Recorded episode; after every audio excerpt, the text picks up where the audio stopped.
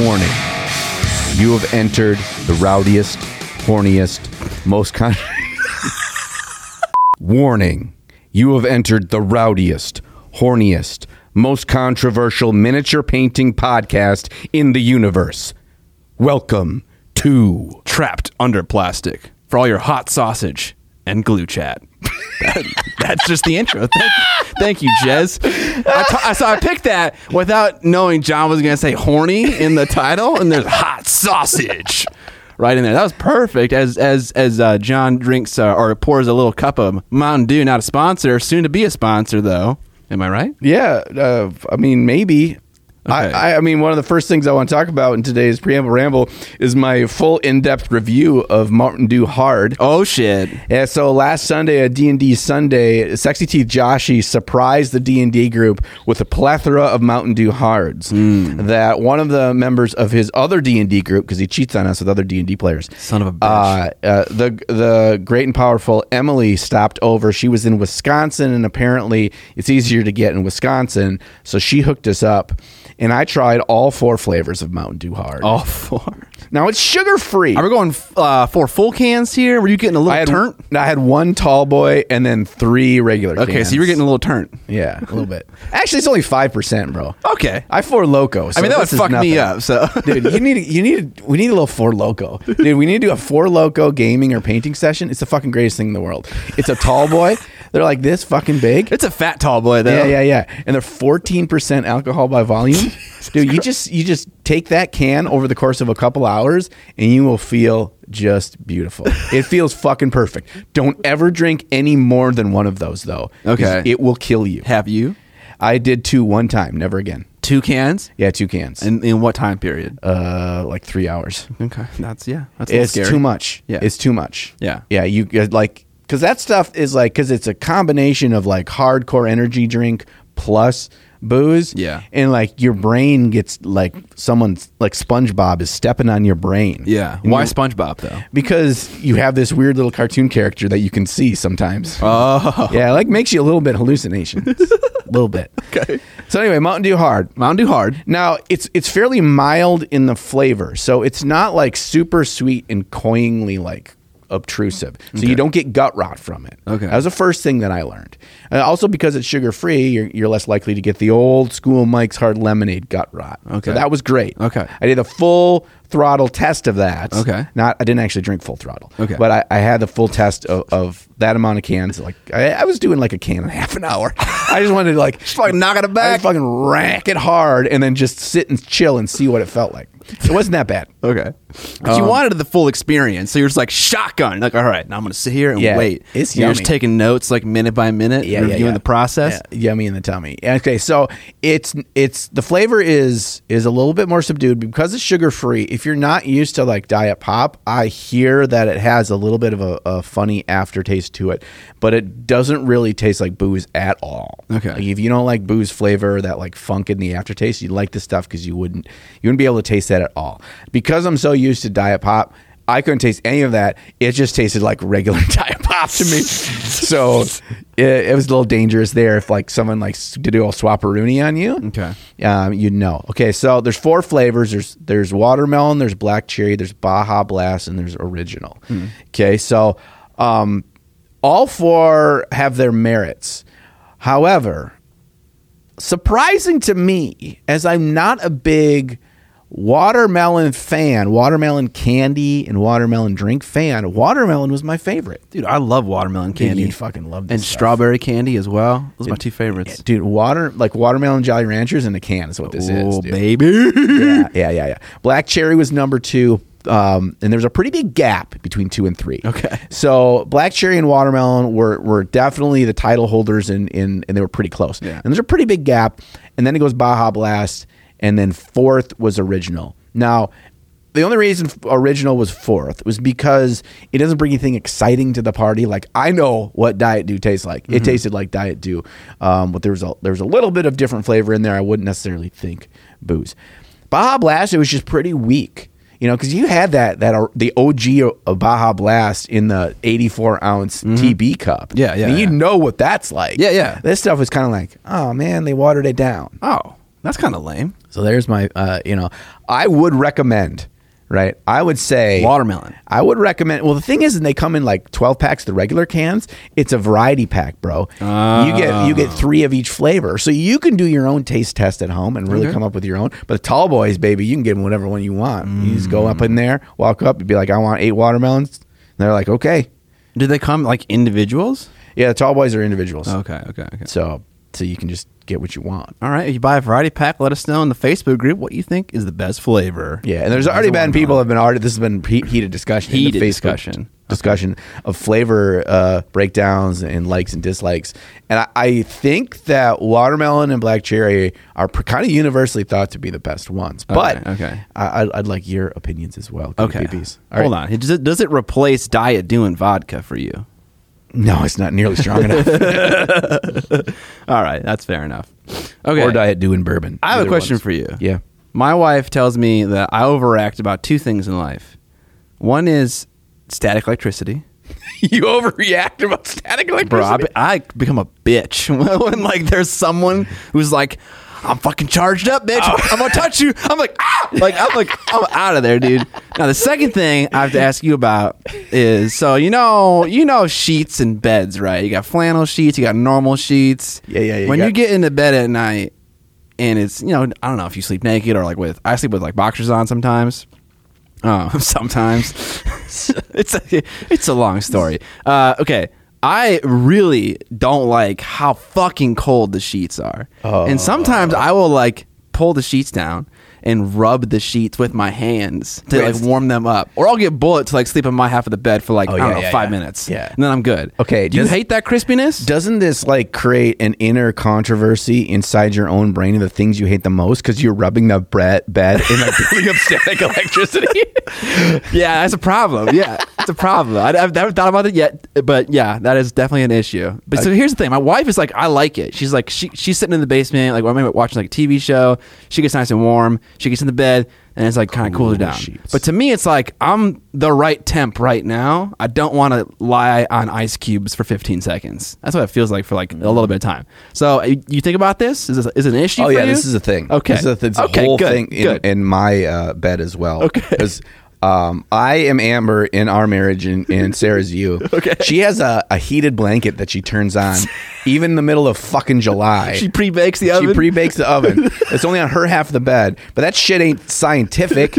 Like my side is is getting some like residual heat. osmosis. I, I want that cool, crisp sheet that makes me so like ready for bed. Dude, And no. I love the cool sheet, even like dead of winter, like thirty below out. Like, What? I want to get in that bed and I want it to be chilly because what if it's if it's chilly? Like uh, nature has given us all the resources we need to be able to warm ourselves up. We just curl ourselves in a little ball, create your little nest, That- yeah. and you fall asleep. it works. You're right. But in the summer, it's like I just want I throw all the fucking covers off. I got the ceiling fan going on like turbo mode. Yeah, you're just full on naked, yeah, dude. Yeah, I'm You're just, like, like, spread I'm, out. I'm spread out, making sure the cat doesn't play with my dingle bits. yeah, dude, you're just getting everything vented out. yeah, that's the way I do it. Does the cat play with your dingle bits often? Uh, Well, un, un, enough times where I, you have to be weary. Seriously? And you get into bed and the cat's got crazy eyes, and the, at the bottom of the bed. You gotta ID that. You gotta be You're like, careful. "Okay, I'm clocking that cat. That cat's Yeah. on in my dingle bits. yeah, if he's like, eh, eh, eh, then I kick him off the bed, and I'd be like, no, Not tonight, Steven. Yes, and then he like rolls, and then, and then he then he lays down there for a while. Yeah. and then usually I'm falling asleep, and then I, th- I then the fear is gone. Okay. Okay. So yeah, I, yeah, we f- we feel that in our household as well. It is a it is a point of contention. Okay, bed temperature. I don't give a shit about like bed hardness or softness. I ain't rich. I don't know what that feels like. I just I just I'm all about that temperature. Okay. Yeah. All right. Okay. Good to know that I'm not alone in the uh, the the debate between couples on the whether or not it needs to be cold or warm. What do you guys think? Down in the comments below. Let us know. Yeah, we, this is okay. This is next generation soft cookie, hard cookie. Oh my god. yeah, it's, yeah, yeah, yeah. It's cold sheet, warm sheet. Okay, I gotta tell you, I played in the um, qualifier, the U.S. qualifier for a Song of Ice and Fire over the, the weekend. That was last week or something like that. Bro, I lost all three games. Oh, and I lost the game before that, and I've lost the game after that. I went to Song of Ice and Fire on Wednesday. I've lost five games of Song of Ice and Fire in a row. Bro, have you ever lost that many in a row before? Uh, not to just general people. Okay. I feel like I've lost five games to Curtis in a row. Sure. Well, you guys are like cranking them out and stuff. Yeah, yeah. Um, but holy shit, man, I was uh, I was tilted come game three a little bit. Right. Did you get did you get dunked on at all, or was it they were kind of close games? You just Okay. You, I'll you felt like that- strategy, like you had some some some weak chinks in your armor, and you could have won the games. I definitely learned a very valuable lesson about like how to win in that game uh, because I kept making the same mistake all three games. But quick summary: first game, I lost like five to four. We even destroyed the same amount of points in units. It was like I killed six points, he killed six oh. points. I was like a couple millimeters short of like getting like stepping on an objective at like several points in the game when I could have gotten points, but instead opted to go and murder shit because I couldn't reach those objectives. Um, it was like a super close, very cagey game. A lot of moving around, not a lot of fighting. So that was really close. That was fine. But I lost that one. Second one, it was a Greyjoy mirror. Um, okay, there's this. There's a there's a concept in A Song of Ice and Fire called crit blow. It's when you roll an attack and you get any sixes, they explode. They're additional hits. Okay. Um, so I was playing against a dude, and when you charge, you get to reroll attacks. So a guy charged me with a unit that has crit blow, and he rolled his uh, attack and got um, a couple of uh, a couple of sixes, but he rerolled the other ones, fishing for more sixes because you can do that when you charge. You can reroll your attacks, Even if there were already hits, or even if they're already hits. Yeah. Oh, bro. so you can risk greedy. it. You're getting fucking greedy. Yeah, yeah, bro. yeah. And Wow. so he did that, and he hit um, five. It was seven uh, swings. He got five sixes. Jesus. And I was like, holy fuck! But I, I had a plan. My, the unit was weakened, and when a unit is weakened it's not Ice and Fire, you can make them re-roll their attack. Oh, nice. So I was like, okay, re-roll all seven dice because they were, they were all hits. He rolled six sixes. Jesus. He killed Christ. the unit in one fucking activation, which never happens in that game. And you set up the weakness like to prevent I know. such a thing. I- I- and like this unit has uh, hindering, which means it's minus one to hit. Like I'm like, they're fine. The last one hit, no. Jeez. So that was game two. I, okay, admittedly, I was losing that game, but, but only by a little bit. Definitely recoverable. When that happened, I was like, the linchpin is gone. Done. Game over. I was in survival mode. I wish that I Man, was, that was like brutal. in. Was this at the the Fantasy Flight Game Center? It was at the source, At actually. the source, Yeah. I wish I was like at the other side of the source, and then as soon as that re that re-roll of sixes like hit, like you'd hear me from across the across the whole store. Well, it's James crying. Dude, because James is getting fucked right now. James got dunked on. Dude, game three, the person I was playing against was making some very clear mistakes. I just I wasn't able to capitalize on them.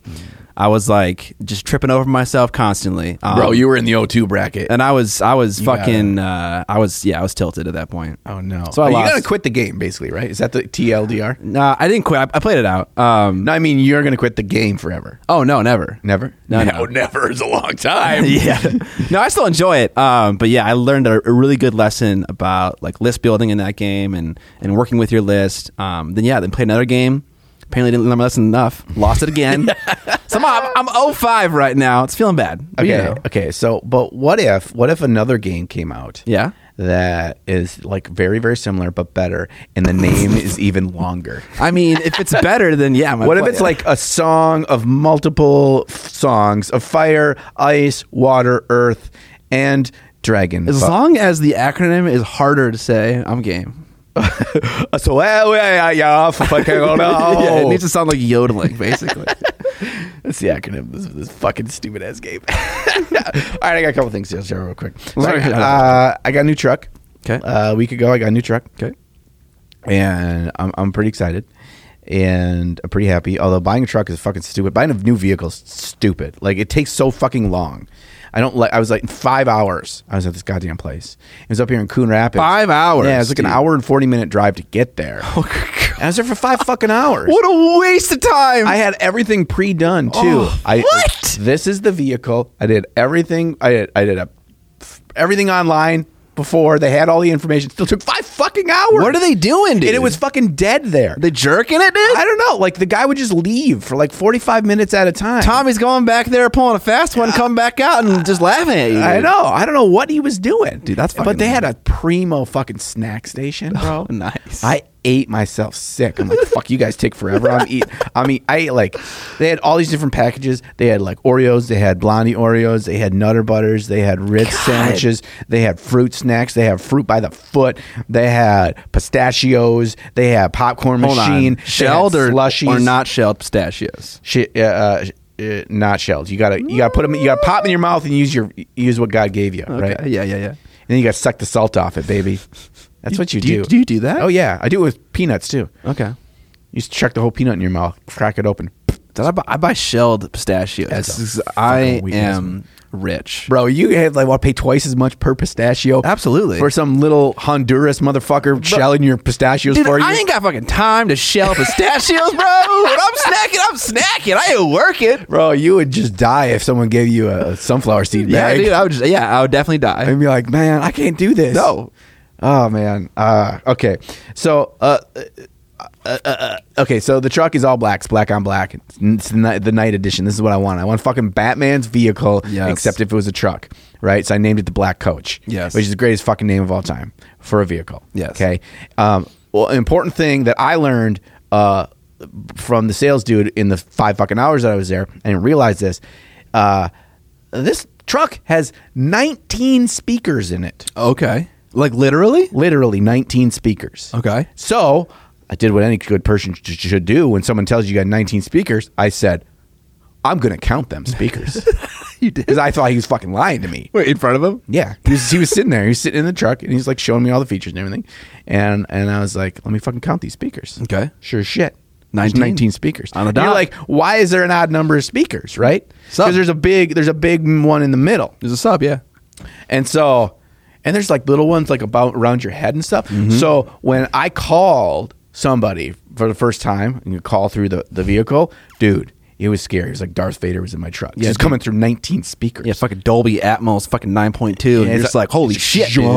Yeah, yeah. yeah, yeah. It's the it was, it's a Harman Kardon Okay, okay. brand. So uh, that was pretty cool. That's, really all I have to say about my truck. It, it, it makes me happy. Did you listen to music in it? Is it sound Oh great? yeah, yeah. It sounds beautiful. Nice. dude. And we can listen to some Taylor Swift Oh, fuck later. yeah, dude. Um, A little bit 21? Well, I didn't even consider this until like I was driving back, but I got super excited when I realized in the in the Adepticon rotation, we're up to my turn to drive. Yeah, yeah, We're yeah. gonna be. You thought the back of my old truck was big? Bro, Bro. bro, you guys can like, Bro. you can like, you can scoot all the way back. You can basically lay down. Can I fit a chase in there? I mean, it's got one built in. It's called the coach, John. yeah, it is the coach. I expect to be riding in like a full on comfort here. It's got, it's got. I want a snack bar, too. It's got butt warmers and butt coolers on all seats, I including want the back. pistachios. Bro, you got you can you can plug in whenever you want. It's got plug in in the back, like a regular plug in, wall Mm, plug in. You got fucking lightning plug in. You got fucking USB C plug in. You got Mm. USB plug in. You got your own th- the thermostat and shit back there. Mm. Is Yeah. there like a window that I can close? Yeah, no, oh no, that would be pretty cool though. it's like, like I don't want to deal with the riffraff in the front. yeah. yeah, so I, I'm pretty. It makes me pretty happy.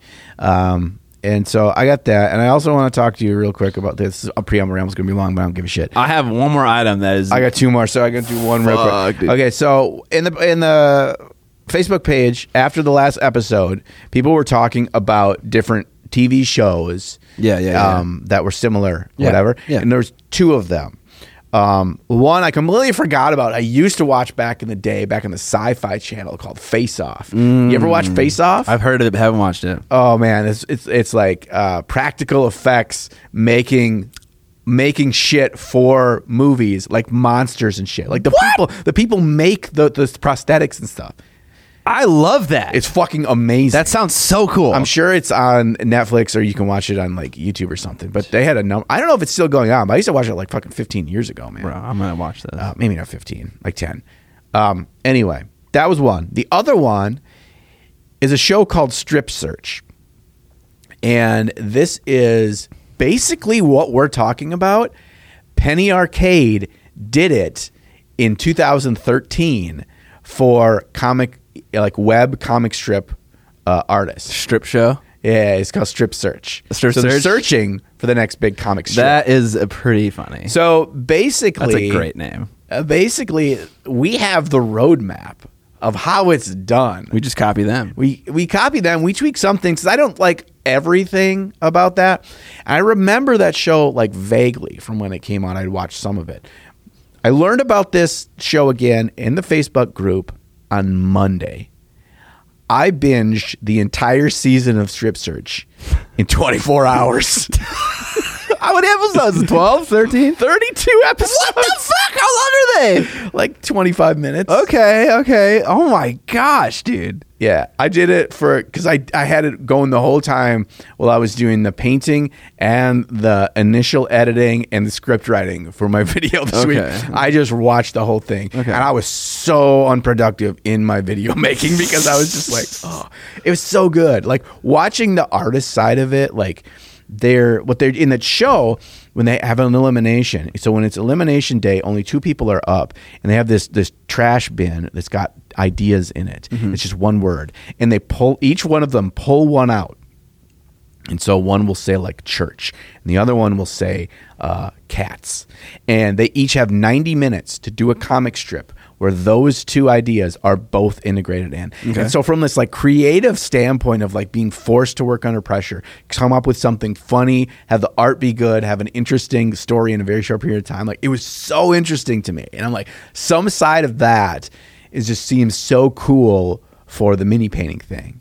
And I was like, I really, I really want to do this. Having like a topic and a hat pull out kind of thing.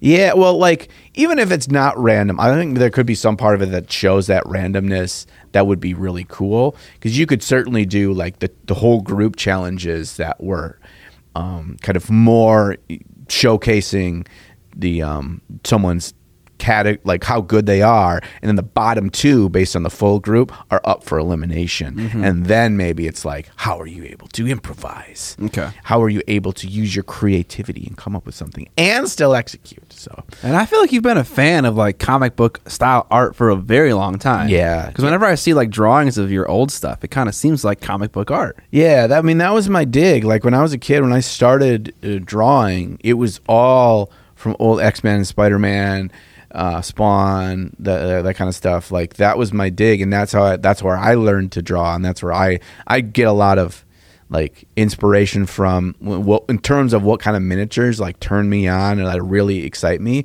is all in action poses. Not all of them. There are some awesome models that don't necessarily have them. They don't need to be necessarily over the top, but that's something in the sculpting side of miniatures that always interests me. Um, and like in doing my last video where I had sculpted that Chaos Knight thing, like it doesn't have a big, you know, crazy Spider-Man Wolverine pose, but like there is the th- parts that really excited me that I spent my time on and really wanted to get right was in the pose, in the weight, and so it, it like it felt more intimidating and like visually appealing. So, um, I got some comments in the video of people saying like, "Man, you like you seems like you really like this. You should look at uh, doing sculpting." And I was like, "Gosh, I better." Uh, if only there was a, a really a seasoned, well-known sculptor of miniatures that I could uh, uh, get under their tutelage and uh, like learn how that they do that. If only I knew somebody. I mean, you know a lot of people, but I'm assuming you're talking about Ben Cantor. I'm talking about Darren Latham. Oh, Darren, Darren, you have people right here. teach me how to, how to sculpt a miniature. Teach me the ways. Teach me how to sculpt an Eldar. Yes. and then I'll I'll I'll take it. I'll do an Eldar, but then I'll just put a whole bunch of dicks over the shoulder pads. Do it all out of fucking green stuff. I call them Dildar. nice. That's pretty fucking good.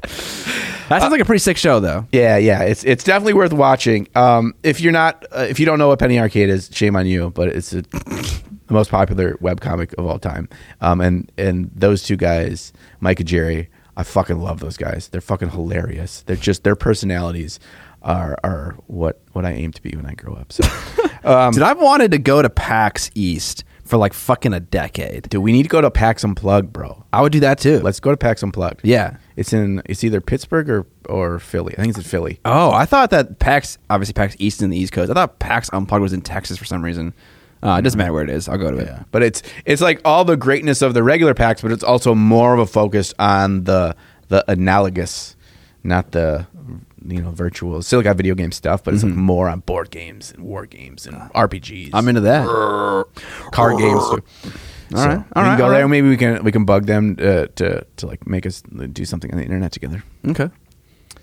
Wait, so if you had to learn one one new artistic talent, sculpting or, or drawing, is consi- like MMA. you already know how to draw, re- kind of. But like, if you wanted to deep dive into a topic, which one are you gonna pick?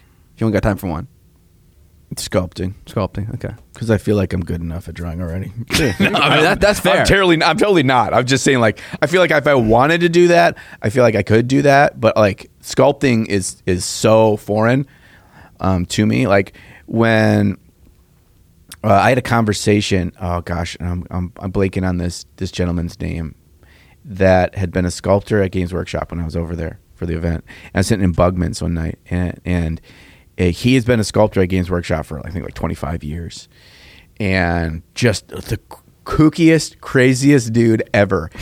And I just picked his brain on all sorts of shit, and he was like just so excited to talk about everything he did, which I was felt really weird. Uh, and I feel really bad that, that I can't remember his name, and Darren's gonna be like, "Uh, "You idiot!" Um, um, but he, he would telling me about his tools, and he had pictures on his phone of his Yeah, tools, like yeah. when he did everything in green stuff. Because now it's all, you know, CAD and all that kind of shit. But um, he still has like this little pencil box in his desk that is his tools, and they're all handmade. Yeah. So nothing is like something you can buy. And he's like, it's two tools. It's like you could craft any miniature from Warhammer with these two tools. Yeah. And so I'm like, oh, what the fuck? What the fuck? Yeah. And this is like, I can't tell you what the tools are because I can't give away those trade secrets. And also, I don't remember. But they they were pretty basic. Yeah. But there was like some certain really specific things of like curves of a needle and then pounded flat on the end. And then one's like a little ball with a thingy and a corkscrew. And Yeah. It's like really weird, but it's like perfectly formatted. Handmade for how you- tools, everything's modified, Hand, yeah. Everything was handmade. Yeah, yeah. John, I got to say, you are built for a podcast. I asked this man a question, and he just breaks out into a story. I fucking love it. Oh, sorry. Oh, sorry. All right, you, got, on. you got one more thing. Yeah, I got to strip down though. Yeah, you're getting a little warm. No. The preamble ramble has to do with what I'm wearing. Oh no, this is a Mountain Dew shirt. Is it two Mountain Dew shirts? What the fuck, bro? Bro, Bro, why didn't you call me and say, "Yo, let's get in line for this shit"?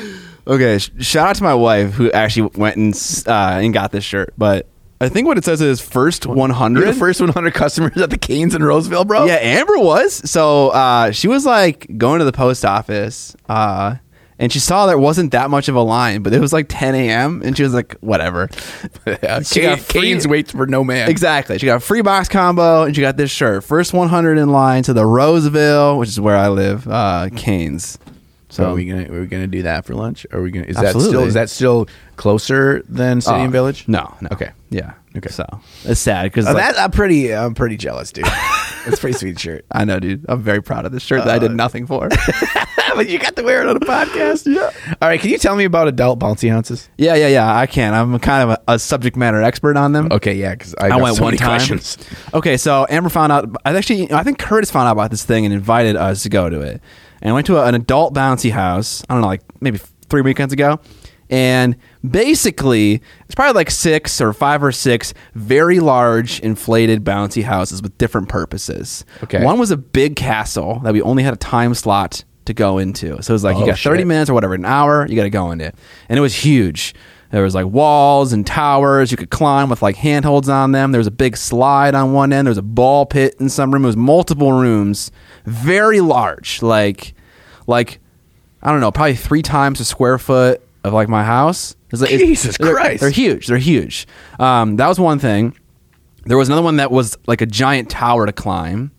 There was another part that was like you got to stand on like pedestals and throw this giant inflatable ball attached to a chain at people and like knock them off their pedestal.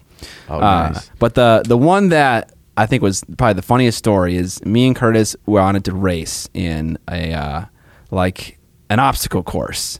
And I've been watching a lot of Ultimate Beastmaster. So Mm-hmm. Oh like, you yeah. know, I'm you, ready. You you have done your prep. You know, I, yeah, I, I just sit in my couch and just like lambast those people. I don't Right. know what they're fucking doing. eating Doritos while you're doing it. Yeah, exactly.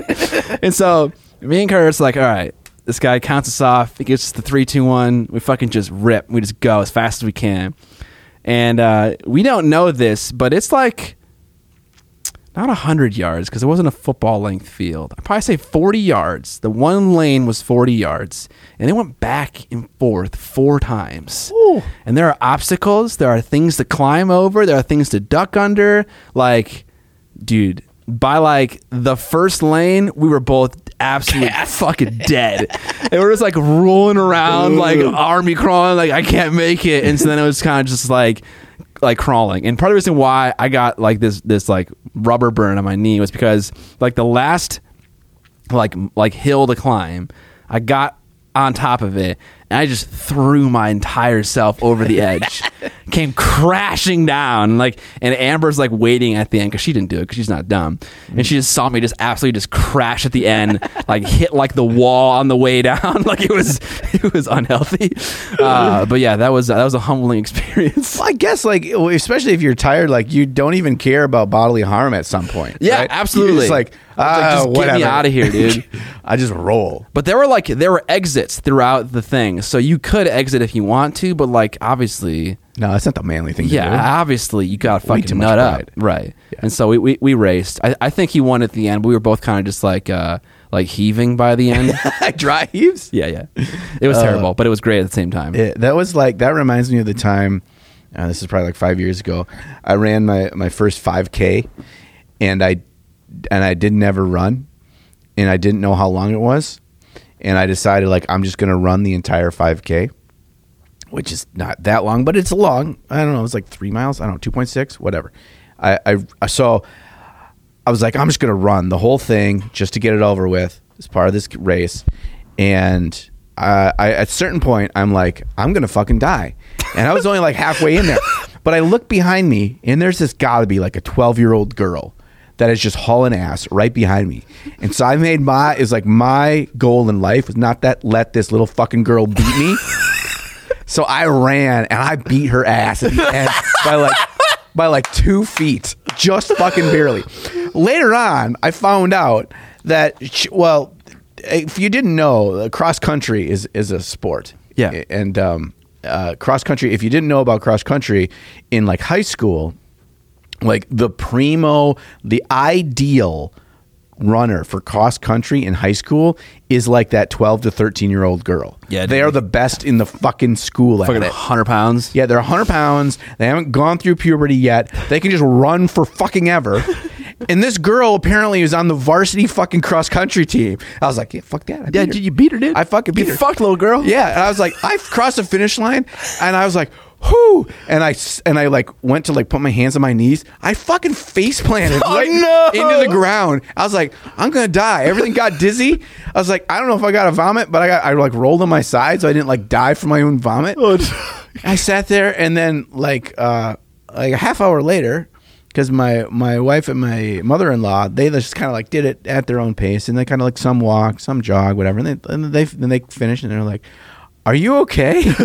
I'm still laying there on the ground yeah. for 30 minutes. I was like, "Yeah, yeah, I'm fine. I'm just gonna hang here for a while. Never again. Don't ever. It, tra- here's a moral story: If you're gonna do something physical, train for it first. dude, running sucks. Yeah, dude. running I don't understand how people can enjoy that.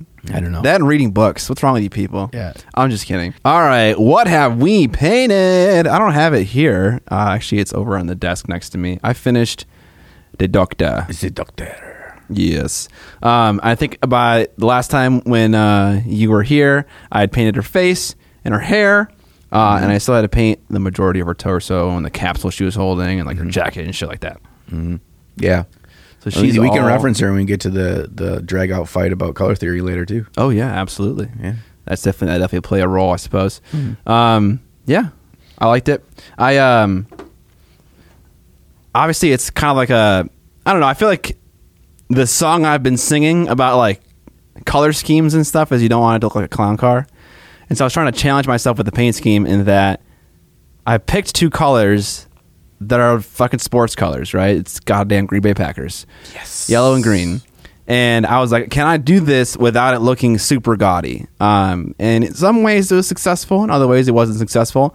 But it was kind of like a challenge just to see uh, like what like how close to the edge can you you walk before you fall over kind of thing. Sure. So yeah. Yeah. No, I don't think the thing was is like you stayed in uh, a side, right? You you kind of did a um uh, you, you stayed right near that because green and yellow on the color wheel are right kind of next to each other. Yeah, yeah. If you would have then also jumped over to like a bunch of magenta and you know some orange or whatever, like you, you'd get all over the place. I think Mm-hmm. it would it would have really been a struggle, but I think it turned out f- quite harmonious. Thank you. Um, and I really, I really like the thing that she was holding. I remember last week or last episode, and I was sitting here looking at that, and I was really struggling to think about how I would paint it. Um, I think it's kind of fun when you see, and it's a pretty good exercise when you see somebody else's paint scheme, and it's like a work in progress.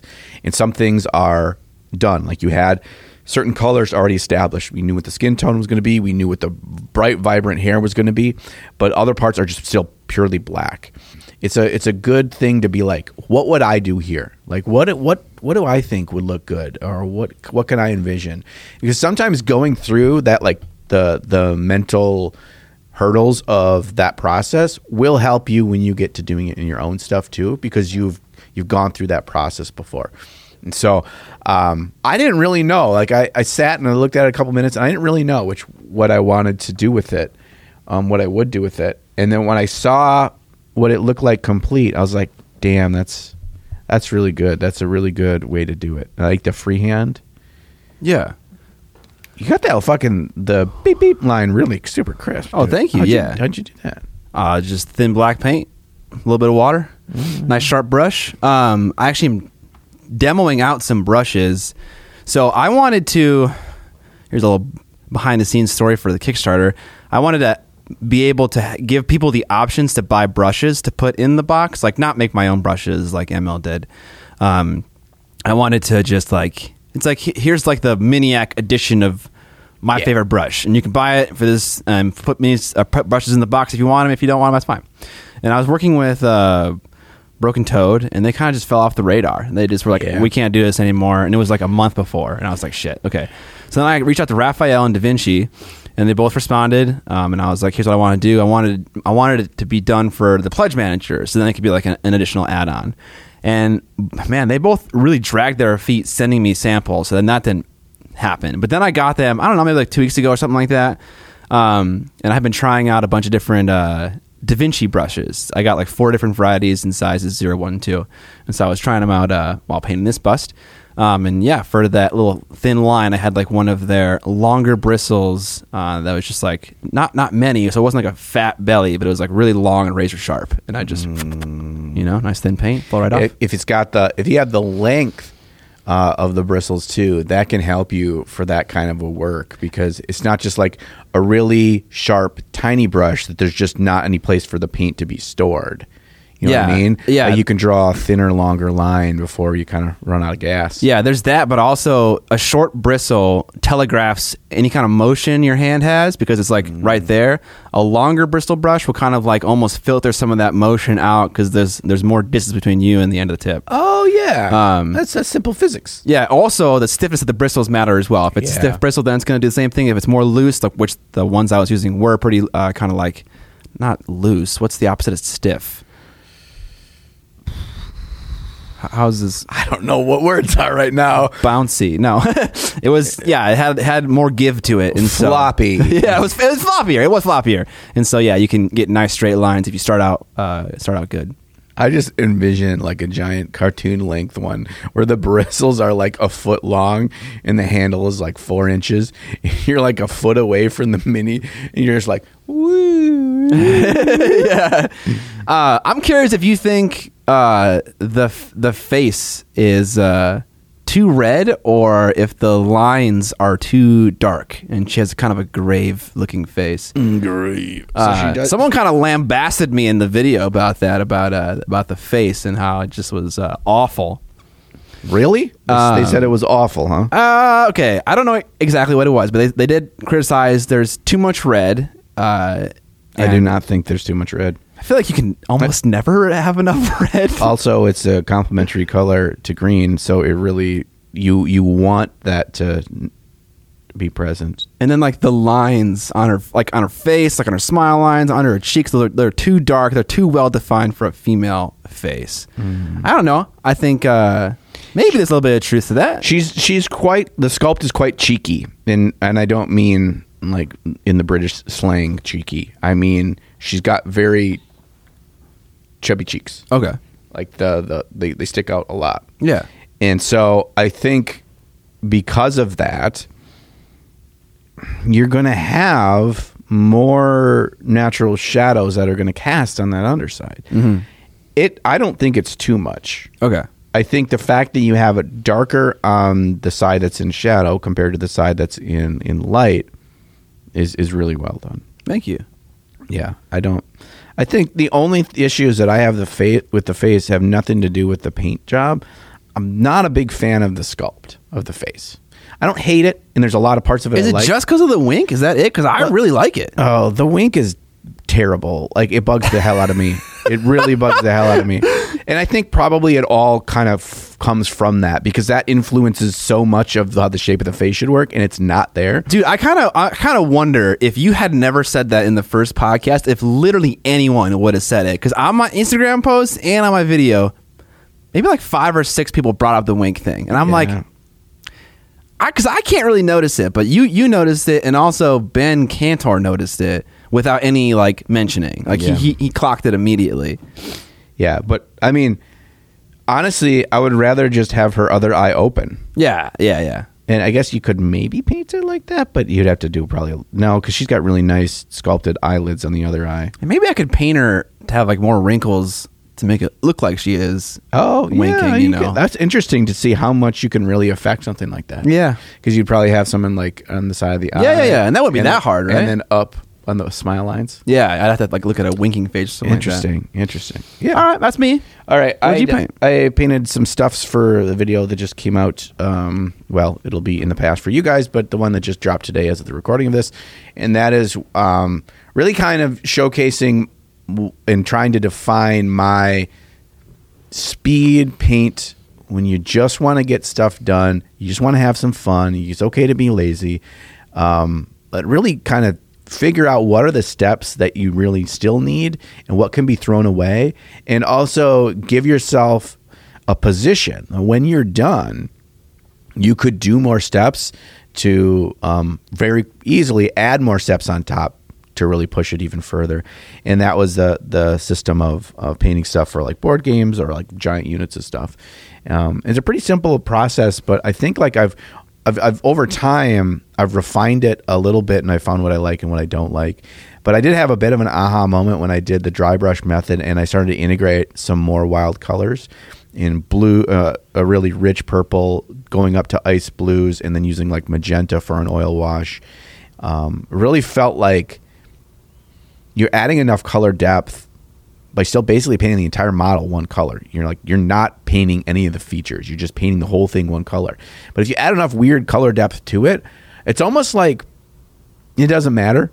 Um, part of that was kind of the model that I chose was a, like a ghoul thing, but he did have pants on, and you know there was also the the terrain that he was on and painted the base all the same, and it was a sculpted uh, rubble with a headstone and stuff, and it just like, I just felt it looked nice. I don't know. The ghoul? Yeah. I think the ghoul.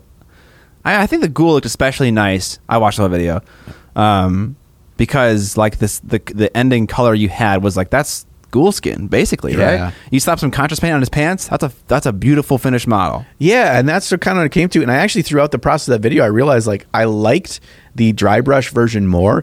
It would take more time, but not a ton more time. Yeah. Um, and I think also I was like, I was trying to ask myself, like, do I like it more just because I like the the depth and the interest that I that I did with it, um, more than just going a straight sepia? Because that's what my buddy wanted for all the heroes. He wanted them all in like a sepia tone. Oh, that was kind of like a commission paint job. No, it's just like it's a game we're gonna all start playing, and he is like, oh, he's like, would it be cool, whatever? And I was like, it's actually kind of something cool that I'd like to do for a video. So I offered to, to do it. Cool. And, and I was like, well, we're starting to play this weekend anyway, so I'm like, let's knock it out.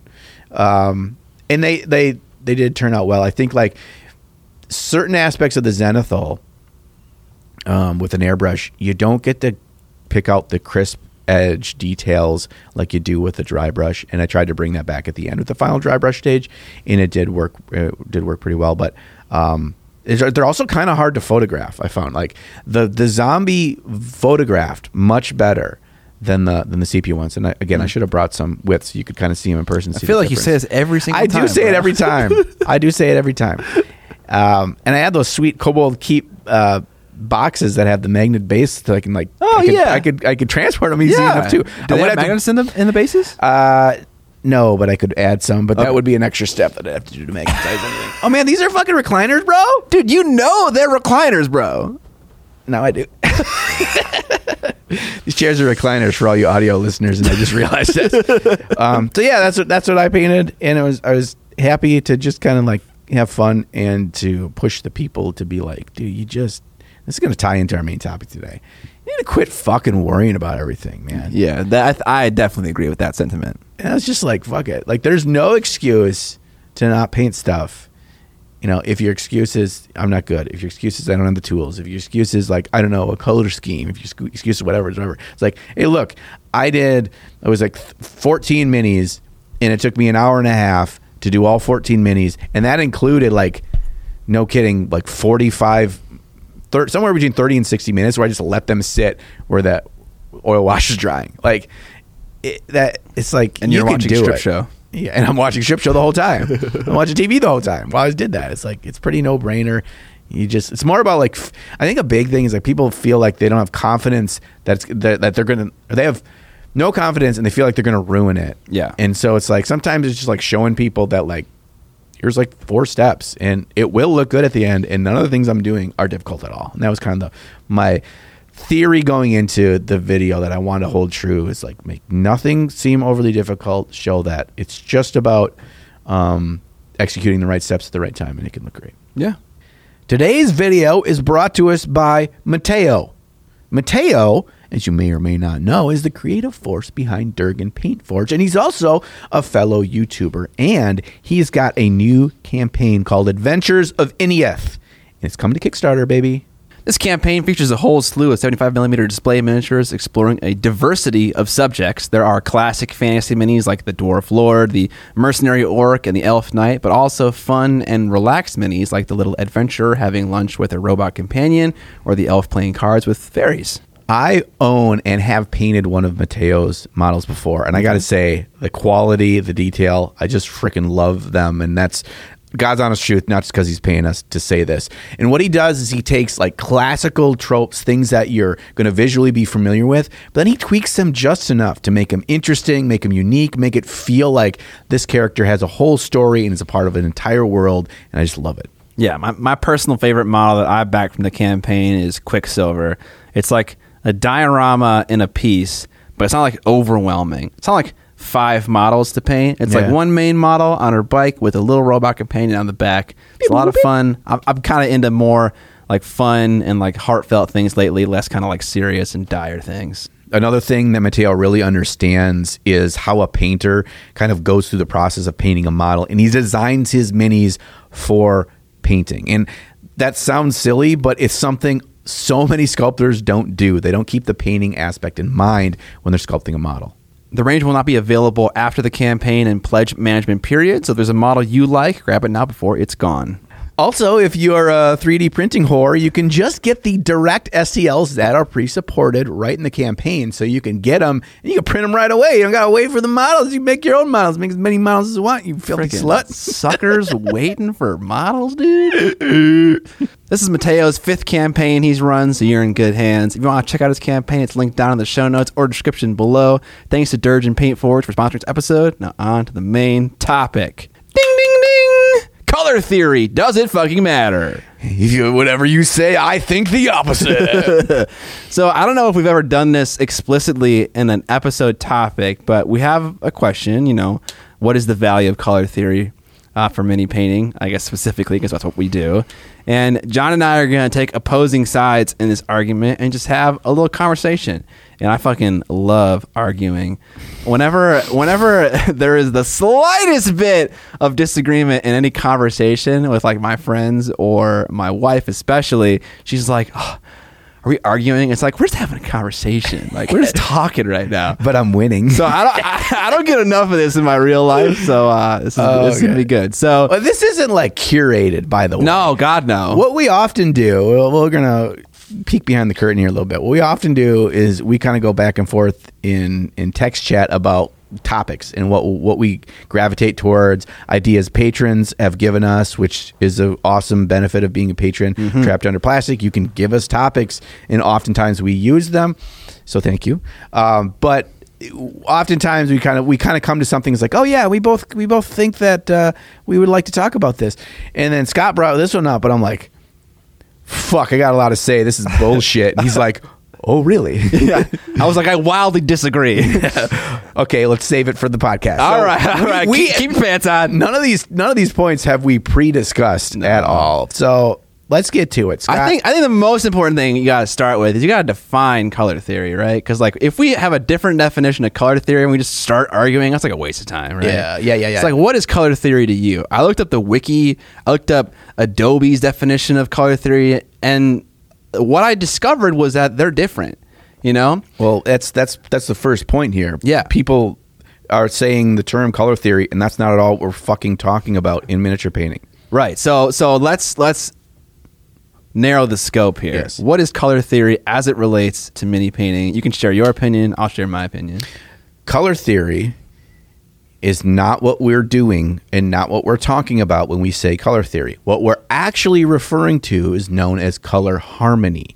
That's what we're referring to. Color theory is this big umbrella that encompasses all sorts of things from like this is what the color wheel is. This is the history of the color wheel through hundreds and hundreds of years. Here's how it works. Here's what primary, secondary, tertiary colors are. And then there's other subsets which include color harmony. So when we say color theory, that's like saying like, you know what, I, let's let's do a, a discussion about sports. Like well, that's massive. Like we're actually talking about a specific thing. So if you want to define I, I just define color theory as how color works and uh, everything from the color wheel to hue saturation and vibrancy and all these kinds of things um, all the way down to more specific aspects like color harmony I agree with all those things, and might add on a few extra things. Like Okay. John said, it's fucking huge, so it can include a lot of things.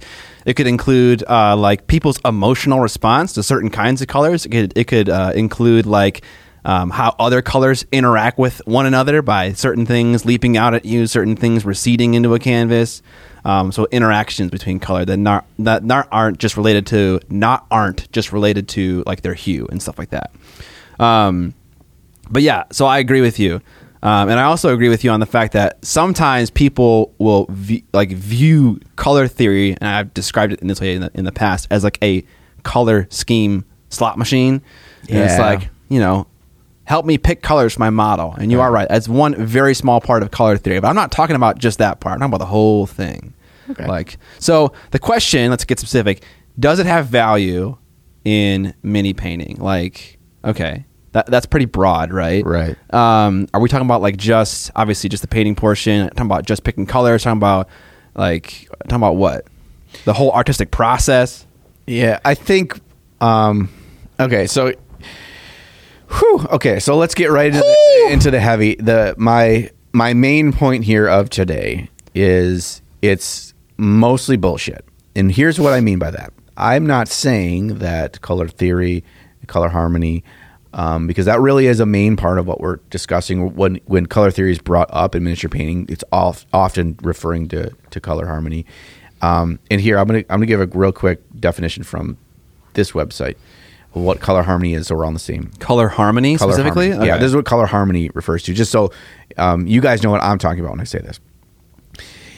In visual experiences, harmony is something that is pleasing to the eye. It engages the viewer and it creates an inner sense of order, balance in the visual experience. When something is not harmonious, it's either boring or chaotic.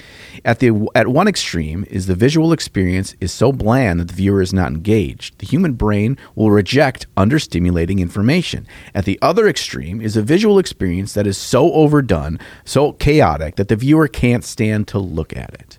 Mm. So you're looking for harmony so people are engaged, they're interested, and they feel connected to your piece. And there is some kind of touchy feely stuff into that. Um, so that's what I mean when I say color harmony. So we're all on the same page there. But color theory as a whole I think is one of those things that we spend way too much time worrying about, and we do that instead of fucking painting. That's my problem with color theory. And we spend so much time trying to get everything, all the stars aligned, and color is a main part of that, that we don't spend enough time just doing and having actual learning experiences around that. So that's my main point for today. Okay. And I can't possibly see how you could argue that. But I mean, that's not the question. yeah. I, so I'm saying it's, it, it doesn't have, does it have value? Of I course mean, it does. Of course it of course it has some value, but I think that we quit putting it on a pedestal of like it's what makes you a good painter or not. Okay, Or- yeah, I totally agree with that. Stop putting it on a pedestal. It's not going to help you do anything.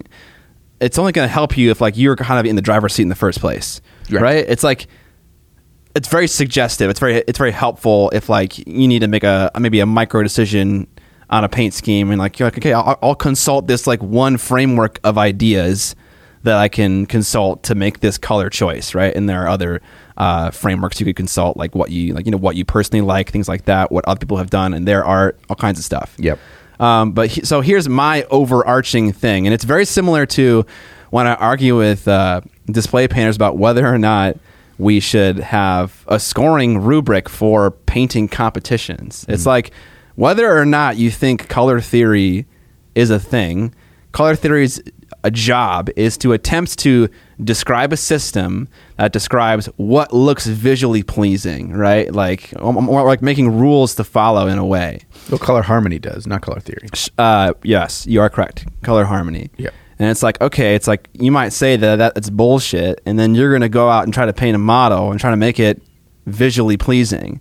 And it's like you are probably going to obey certain things in color theory in your attempt to make that model look visually pleasing. Similar for a painting competition, it's like, I don't want to use a rubric with scores on it because that's not what art is. And then you're going to sit there and tell me that one model is better than the other, literally quantifying the paint jobs. It's like you can say that it doesn't exist or you can say that it's BS, but you are going to do it because it is just it's intrinsic to the process of painting. Mm-hmm. That's that's my thesis statement. Okay. So to to summarize for my smooth brain, um, you're you're saying that color theory, I guess color harmony. color color want harmony, to call it that. Yeah. color harmony can be quantified on a scale. Well, they try to. Sure. Yeah. Sure, sure, sure. Um, for better or worse, just like things like smoothness, crisp details, contrast, whatever Yep. bullshit you want to say, Yep. Is also categorized as better or worse on a scale of one to ten or whatever imaginary thing. Mm-hmm. So if we're doing that, we can also do the same for color harmony. No, not necessarily. It was just a metaphor. Not a metaphor. It was an analogy in that it's the same thing hap- is happening in both places, right? People say I can't quantify art, and then they do it. Like it's Sure. unavoidable. People, people, people might say that in this argument we're having that color theory is bullshit, and that I'm just going to ignore it. And then they go and they use tenets of color theory to make their choices. Sure. Uh, so it's like you can you can say that it's non-existent or not uh, valuable, but a lot of times we we use uh, like the helpful like uh, I don't know like tips or like suggestions that like color harmony and color theory suggests without even knowing it because color theory and color harmony is defining like a, a system of what looks good and what looks bad in a way, and we gravitate toward that as humans because color theory is like almost like a like perspective of what humans think looks good in art. Sure. Right? And so obviously we're going to naturally gravitate toward that because it's defined by humans. Well- so it's like, you know, I, I think it's I I think the the what we're coming to a head here on is I think that the way I look at it is you're not having to consciously go through a series of steps and reference a, a oh god, book no. or whatever. Yeah, no. a lot of it is subconscious and it's natural and it's us paying attention to our, to our world environment because a lot of what makes color harmony doesn't make sense from a scientific standpoint Let's hear it. What's an example? color harmony in nature. Color harmony in nature does not use a triad system, does not use complementary colors, does not use analogous color schemes, but it's still harmonious. So you can have colors that seem to be completely clashing, but when it's it, it's found in nature, it's harmonious. So, in theory, that opens up the perspective of what's what's considered harmonious vastly and not quantifiable by scientific means. It is it is in some ways it's nature's version of chaos. Chaos nature isn't in a world of order. Uh, things happen for a variety of reasons that we can't comprehend or we don't try to understand.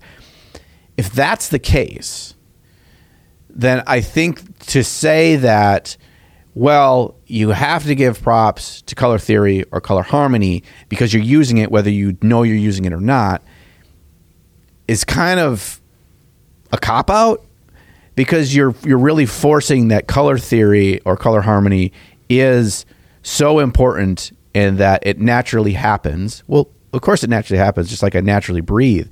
But that doesn't mean that because it's happening organically that we need to also then put a whole bunch of of conscious focus on it as well.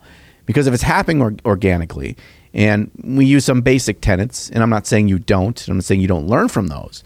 I'm just saying why are we making something feel to be so vastly important over something else when it, it just it just happens it's just going to happen colors are going to get on there you're not, unless you're going to paint in black and white that's fine or monochrome or whatever and monochrome can be harmony as well um, so Are we using harmony here just to like say a good paint scheme or a good color palette? Is that the is our? I mean, I, I guess at its basic level, Okay. As my definition was something that's pleasing. Okay. It's not boring and it's not chaotic and uh, kind of obtrusive to look at. Okay.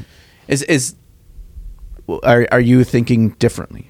Uh, well, I'm, yeah, I have some thoughts about what you said. You, you mentioned how nature doesn't follow like the precepts of color theory, but like I went to a rock shop once upon a time and took a picture of a rock Rock, that was absolutely an analogous color scheme. rock, rock. It was yes. like it was like magentas, purples. It even had like a tan that was like shifted toward purple in the Oh, rock. yeah, purple tan, purple tan, purple tan. So I'm like, so it doesn't maybe it doesn't happen all the time, um, but it certainly happens. Yeah, and that's that's great. That's a really good point.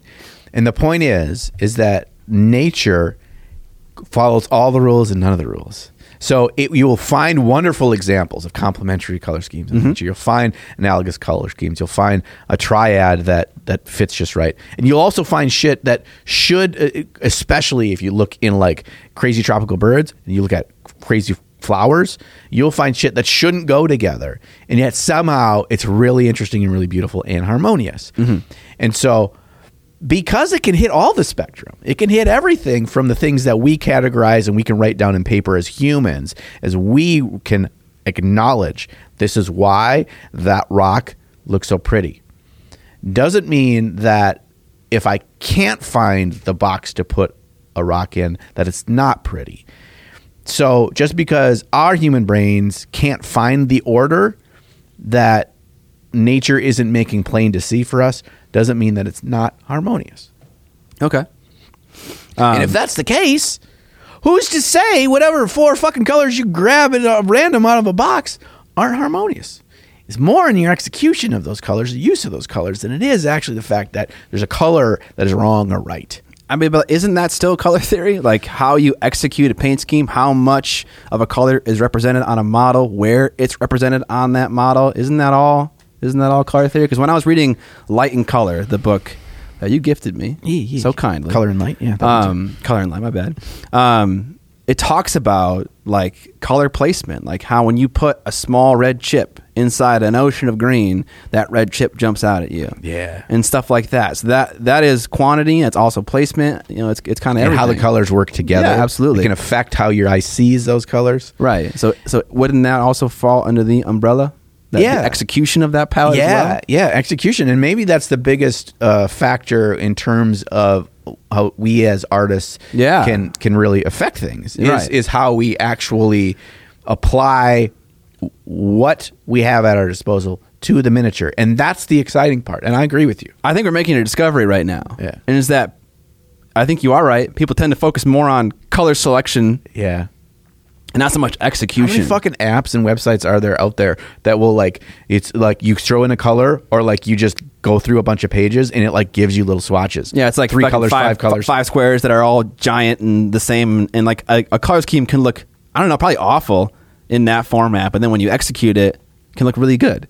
and vice versa. Um, but you made a point that I wanna I wanna like talk about that I think is, is pretty valuable. You mentioned if if color theory is like intrinsic to humans, like if it's natural to humans, and we we do it naturally, like why do we have to like bother consciously worrying about it uh, and like what color theory defines as good? And I Um, think the was that a claim you made, right? Just Uh, kind of sure. We can go with it. Yeah. okay. yeah. Well, I mean, I don't want to like argue. a point. No, no, I'm not, I'm not gonna. I'm not gonna jump down your throat for that statement. So. Okay. Well, do you want to restate it? No, no, no, that's good. Okay. Uh, I think color theory is a standard, uh, right? So humans are all different shapes and sizes, and we have different beliefs about what things look good and, and, and whatnot. And color theory tries to standardize those beliefs. And so there are going to be times when maybe you believe something that is air quotes wrong um, and you can look to a standard that uh, is defined in a, in a way that's supposed to represent uh, maybe like the average human being thinks looks good or like a set of people that you're supposed to trust aka the big powerful artists that define this in the first place uh, you know i'm just making things up um, but that, that, that's what it is it's a standard Yeah, that's really weird too because it's like, oh, this is it's it's like common knowledge that when you have green and red together, they look better together than uh, red and blue because they are complementary. Green and red are complementary colors, and it's kind of like. What is somebody says that, but it's it's kind of like this weird hardwiring in your head that in general people find those colors more harmonious to look at, they're more pleasing to look at. They feel like they should go together, and it's the weird part is when you like try to quantify that. How do you quantify why red and green look better together than red and blue? Like, well, but not in all examples though, because sometimes if you use almost like a, a kind of like a, a pinkish rusty color next to a navy blue, that actually looks better than fucking Christmas colors. Like, Kinda, yeah. You know, it's like it's it's it's such it's like this this giant fucking spectrum, right? And there's so many variables so far outside of our control. And I guess this is going back to kind of my key point. There's so much to it, and there's so much our human brain doesn't we can't comprehend why it works or why it doesn't work that we just why are we focusing on the macro so much? I wouldn't. What I would do is like find inside of you is like what inside of you tells me this armor of the space marine should be. what color excites me? What color am I like? I see get inspiration from for something else, and then don't you know worrying about fucking color theory. You're like I decide I want burgundy, okay? But now, now that you know that, now color theory can have some value. Color harmony and understanding it, or willing to investigate it a little bit further, will have value. I think that's the micro. At the macro, I think it's it's not worth losing sleep over. yeah it's helpful to have a common language to discuss things Yeah. because like a lot of people use the word hue vibrance light dark uh, value Yeah. incorrectly. Value and hue, especially. so it's like if we have a common language to speak across like i can describe like the color of this green to you better than uh, i wouldn't otherwise. Um, but also another thing that i'm not totally sure on is green and red are complementary colors because they are on opposite sides of the color wheel so is yellow and purple. So is red and orange. Um, the word complementary here does it actually mean looks good together or does it mean is it just an art term to describe like two colors position on a color wheel?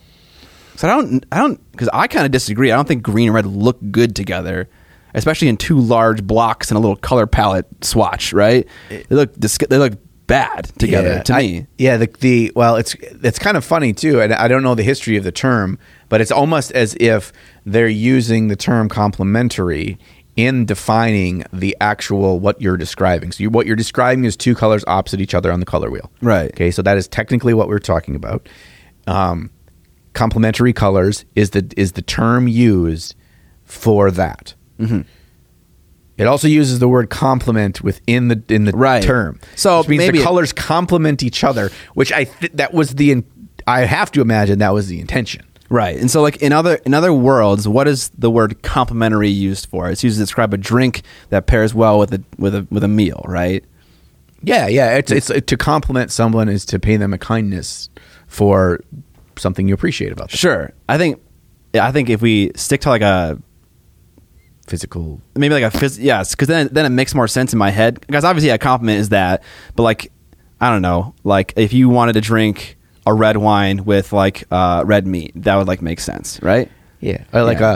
a, a scarf complements your dress. Sure, right.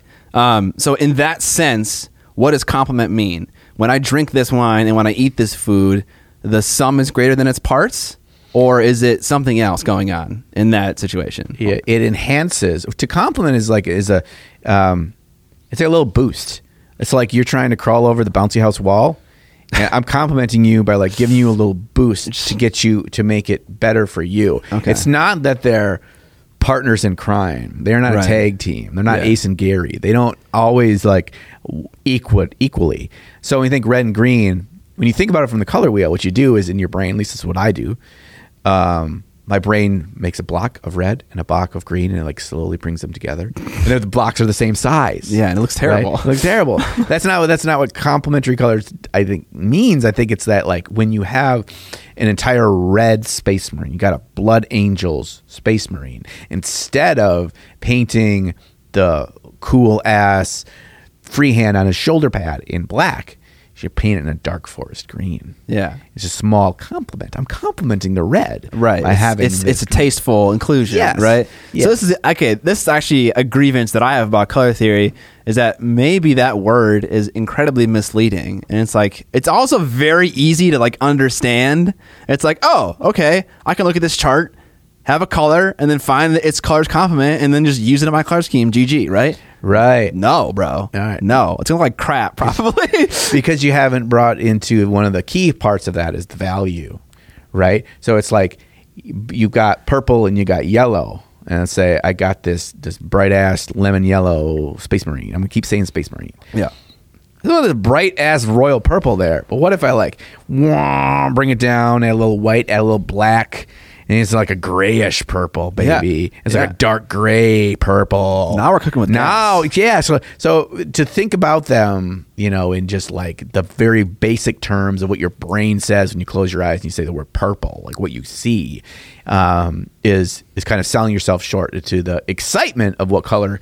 Uh, the options of color and going through like this this discovery of how you want to use color on your models to not think of it in such a basic term. Mm. Have you ever thought about this weird thing? Like the fact, have you ever heard this? Like what you know as a color and what I know as a color could be completely different fucking Yeah, colors. yeah, yeah, yeah. It's fucking wild, man. It is wild. Like, what to you this is green and to me it's green, but you see it like a like this green, but in my head it's actually blue. Yeah. like that's a fucked up, bro. It is. dude. That's why they call it theory. Anytime that there's a fucking fancy pants high society society bullshit like college university I said Like society gravity, times in a dude?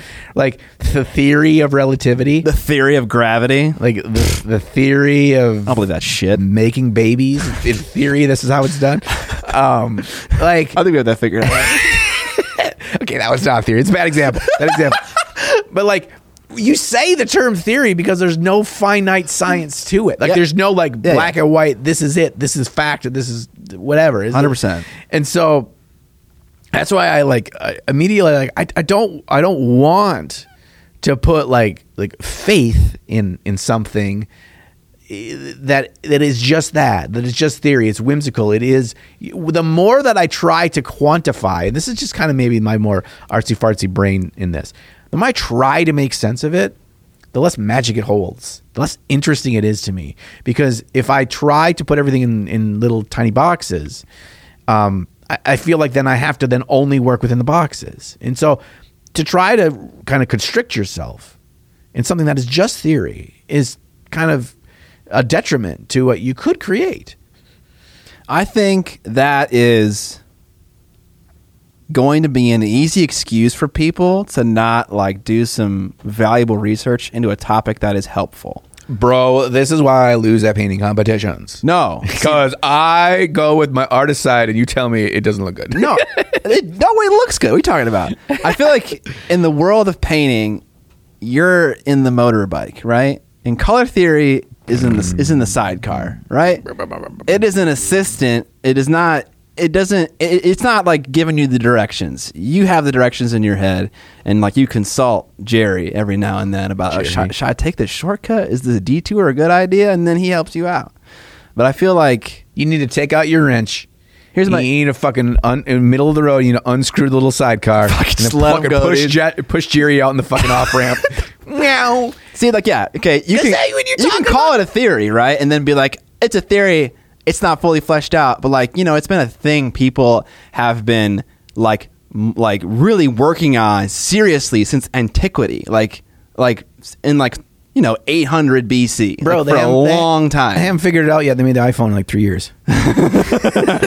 Uh, yeah. Okay, so it is a theory. It's not hard and fast rules. Even I'll agree to that. But like some really serious and smart people have put a lot of thought into like the the precepts in it, and I think it definitely has value to like understand and and research. But it's not a guiding thing. It doesn't define your art. It just assists it. I, I think the thing that I keep getting hung, hung up on, and when you say words out of your your mouth, I hear these things, and it's maybe not what you're saying. Okay.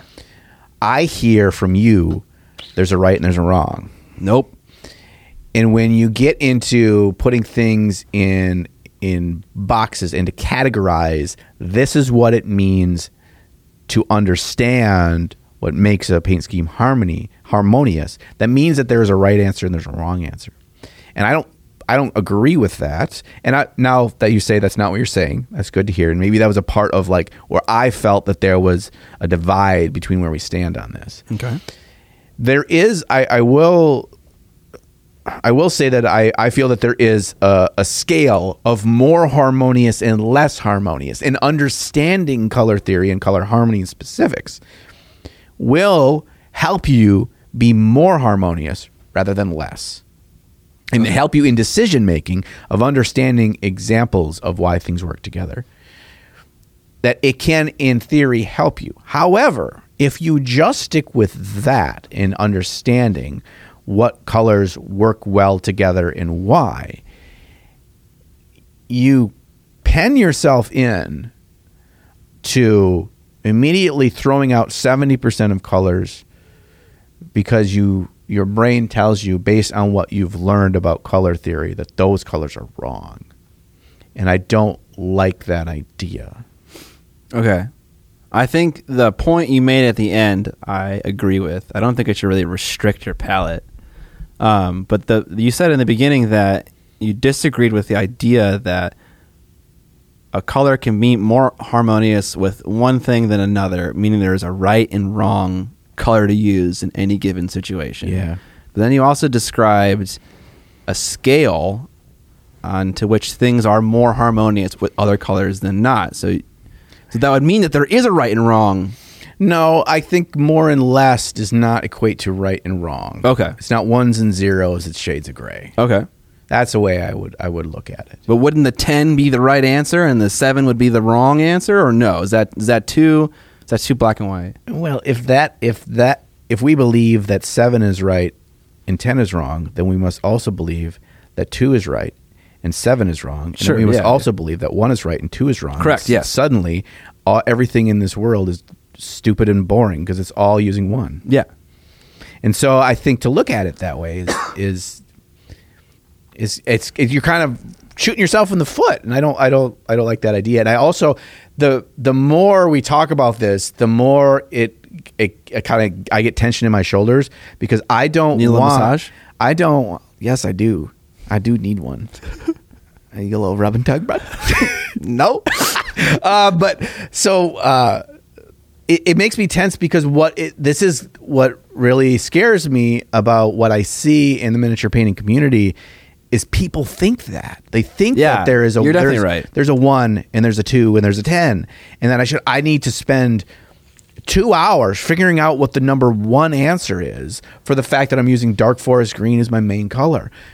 Don't do that. Don't No. do that. I think if you organically explore and learn in a way that makes sense for your brain, because color's a really weird thing. It's a very visual learning thing, and we're mostly taught through school to, to learn an entirely different way.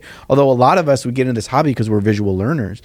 allow your own journey for how you find what colors f- flow well for you, what colors you end up going back to because they just seem to just speak to you and they seem to be harmonious with a lot of other colors you either like or they're very flexible with other colors they work with. And let that happen instead of feeling like I haven't done enough homework yet. Oh God, no, yeah. so I need to stop. Yeah, no. I need to do that, do that homework, especially, oh God, especially we see this where it's like fucking army schemes. Like, I got to figure out how to paint my army, and I need to have like those 40 fucking stars to align. All need to be aligned, and color theory is a big part of those stars before I can ever fucking clip one boot off a sprue. Like, stop that. Stop that. I get it. It's a big investment. It's a monetarily investment, mon- money investment. It's a time investment. It's a connection to ti uh, to like playing it in investment. Like there's all these things. They, they, like you already have these things over your shoulder that you feel like all this pressure for. I mean, don't feel like you're gonna fuck it all up because you picked the wrong color scheme. If it's the most obnoxious, bullshit, crazy ass color scheme, if it is literally Clown Fiesta, people are gonna fucking remember Clown Fiesta. Okay, okay, you fucking own it. That's why Clown Fiesta is the term, baby. Yeah, We say, we say fuck that shit. this is memorable. Yeah, you yeah you may not you might hurt your eyeballs to stare at it, but you ain't gonna fucking forget it. Yeah. Okay. I mean, I think we're definitely in agreement there. Okay. All right. So I think we fucking came to a consensus. I'm right. Yeah. You're you're, John's right. you're okay. I want to give you some examples about, like, and you should do this too because I know you've done it. Uh, about times when I've executed like an idea from color theory in a small way, um, and it helped me make choices, but it didn't. It didn't drive the process for me. yeah. right? Okay, okay, so okay. I think I might have said this before. I have like a trick to like coming up with color schemes that I've employed at several points in the past. Um, the majority of the colors that I'll pick for a model will uh, oftentimes be on one side of the temperature uh, scale. It'll be warm or cold.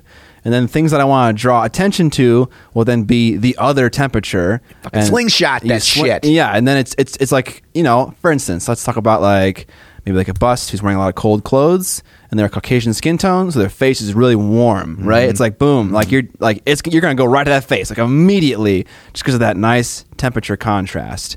Um, you could do the same thing with Space Marines where you are painting like uh, what's the the Raven one, not the Raven one, uh, the Crimson Fists, who have like very navy blue, dark power armor, and then like red, piercing eyes, and it's like boom, like you're gonna see those eyes, they're gonna look awesome. Um, so that, that's like a, a, trick I might use to make a scheme. I do that shit all the time. Like Yeah. when I did my that big uh, commission army that was the Adeptus Mechanicus, it was all neutrals and cools. I think neutrals is something we haven't really discussed here, and maybe there, there's a whole fucking land of neutrals. Yeah, dude, the that you world just can grays just, is that you can vast. just say fuck all. Yeah. whatever you want to use, they're neutrals. They go with anything. Just don't make them everywhere, or it'll be boring. Yeah. Um, so I use all cool colors, um, with like a cool light gray, and I added like a mid tone, almost uh, a mid tone pastel blue, if that's a really thing. I had that, and then I had a, a bunch of neutrals, and then the glowing bits from their plasma, from their eyes, from whatever was just a neon orange. Okay. And so I, I hit I hit that in two ways. I was using all cool color scheme, and then I went one point of warm, and then which warm color I decided was the complementary color to blue. And it was like desaturated colors and then And a saturated colors. yeah, so very- it was, it was a two prong attack. fluorescent. Orange. Yeah.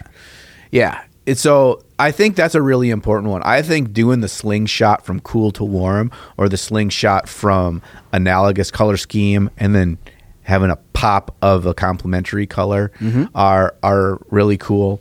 Um, but that also can take things um, out of balance if you don't use them with a deft hand. Like you have your pop be too much. And I've been guilty of that. I fucked that up. I think uh, as many people in the comment section would tell me, I fucked it up with my Night Lords army. Um, I did too much of this bright pop, and you kind of just lost. And I don't disagree with this. I kind of lost a lot of the the grim, dark, desaturated, deathly colors that I had over most of the models because I blasted it too much. And so you got to be careful with that. And everything in in you know, everything is more about like having harmony in the balance of the colors as much or more than it is what the colors are themselves. Yeah, I agree. Like I could definitely take five random paints and make a model that look good, which to me suggests that it's more about the execution than it is really the the selection of colors.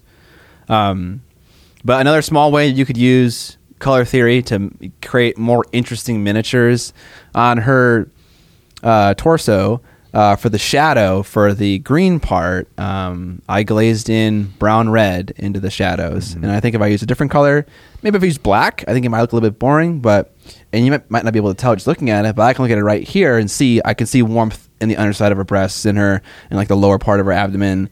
Um, you could do things like that. And i think I think it really is more about subtlety than it is about just like ass blasting two complementary colors all over your model. So it's like if you want to shade a thing, what color is that thing? Go find its complement, apply it in a very diluted, very gradual way, and kind of see how you like it. See what happens. I think we're talking about neutrals, right? When you mix together complementary colors, you get like this kind of gray color, but it's like a kind of a special gray color. Yeah. It looks different, right? Yeah. And so same thing happens here when you shade a green with a red, the shadow becomes different and interesting. I, also for the purple for like the sides of her abdomen and also her like her shoulders, I used uh, I started it with a mixture of ochre and that super dark purple from Kimera. And it creates this like desaturated yellow color. And then I work up from there. And then at the very end, I glaze purple into the very darkest areas in a super subtle way. And it creates this really interesting relationship. Um, and it looks nice, but I'm not like bashing your head over with yellow and purple, just using it in a subtle way. Yeah, and I think that's why why why I just mentioned like talk about neutrals and neutrals are a major part of this is um we think uh, one big thing that we do for neutrals is often is adding shadows and adding highlights.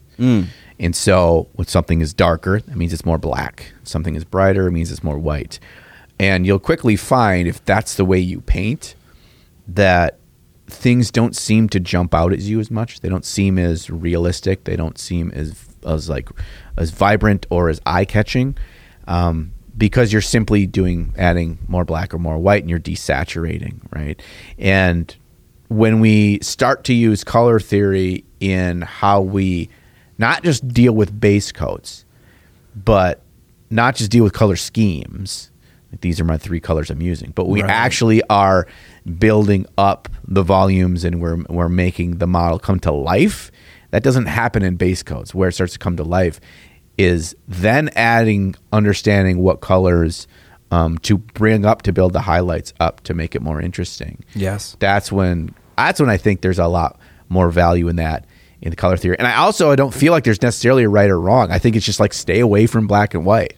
You know, it's just like look, I that it's a great example. Complementary colors are perfect way to shade to shade something. Crazy thing is coming up with like a, a prismatic black. Like you can take you take the colors of the color wheel and you put them on and you build them up layer over layer over the over like a shoulder pad. Um, and you have less layers in the center and more on the side, that whole thing will end up looking black, but it won't look like the black out of the Abaddon black bottle. Your eye will still read it as black. It'll have so much more depth and interest and color to it. And you never painted black on that model. Yeah. It's fucking wild. And it's like, wow, if there's so much depth, more depth that's available in black, that means that there's so much more depth available in anything we paint, in any color we use. So staying away from those and trying to find um, some interest in color outside of black and white. Yeah.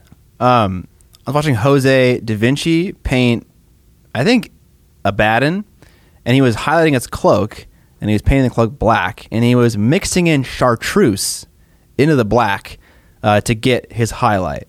And that was that kind of blew my mind a little bit, and I was like, oh, of course. And one thing color theory tells us about various colors is their value is naturally higher than other hues, right? Yeah.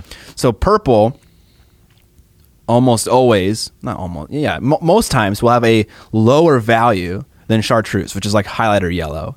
And because of that, because chartreuse is so bright, you can almost use it like a white but a more exciting white. You mix it into black, it turns gray, but it's a different kind of gray. It looks different. Similar thing you could do. You could, you could mix white with your black to get gray, and then glaze chartreuse over that gray gradient and get a different kind of effect and look.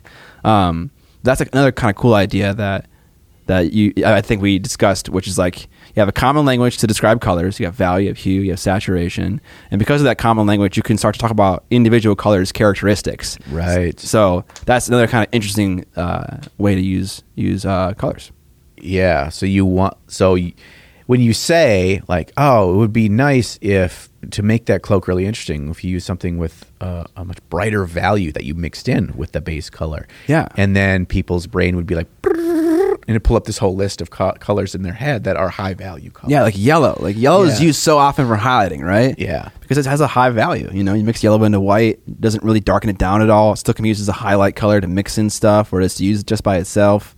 Um, Yeah, there's there's a reason why yellow, orange, well, which is included with yellow. Yeah, yeah. Um, are so often used instead of white, or a version that you use. Let's say it's the like your typical like ice blue, or even like a a sunny skin tone, Mm-hmm. or you know obviously ice yellow, but uh, colors like that, um, or even like a lilac color you're you're increasing the value by adding white or some combination of white and another co- color with higher value often it's yellow to create an interesting more vibrant color and adding then that to to a highlight because the only way that you're going to be able to like well i'm going to make it, i'm going to add blue to it while i'm building my highlight you need to add something else with high value to get there Yeah. um, and that's pretty basic understanding, right? Your Yeah. understanding is like, well, it's mostly got to be yellow and white, mostly.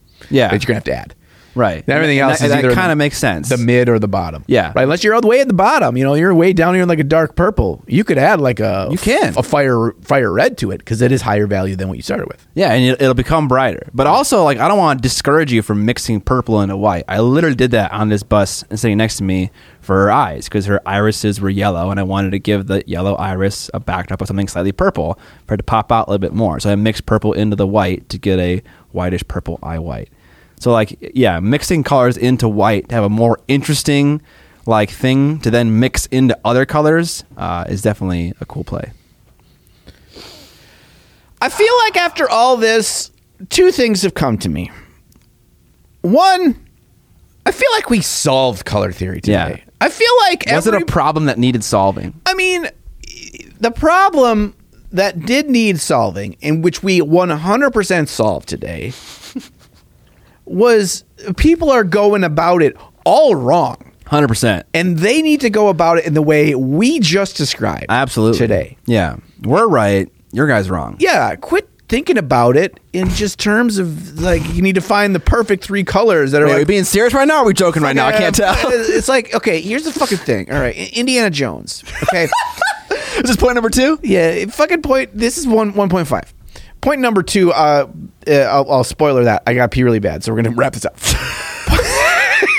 point number one point five. In Indiana Jones, they find what the fuck is it called? Uh, The Crystal Skull. no, fuck that. That doesn't count. The Ark of the. Covenant. Uh, the Ark of the Covenant. That's the Oh no, right? the, the, the, the, the cup at the end. yeah, but it's it's it's fucking shit. How can I not remember what it's called? Anyway, it's the Temple of Doom, right? It's, it's Temple of Doom doesn't have the cup. Last Crusade's got the cup. Okay, yeah, it's Last Crusade. It's the okay. I think we're just gonna call it the cup. okay, they go into the cup room, right? Chalice.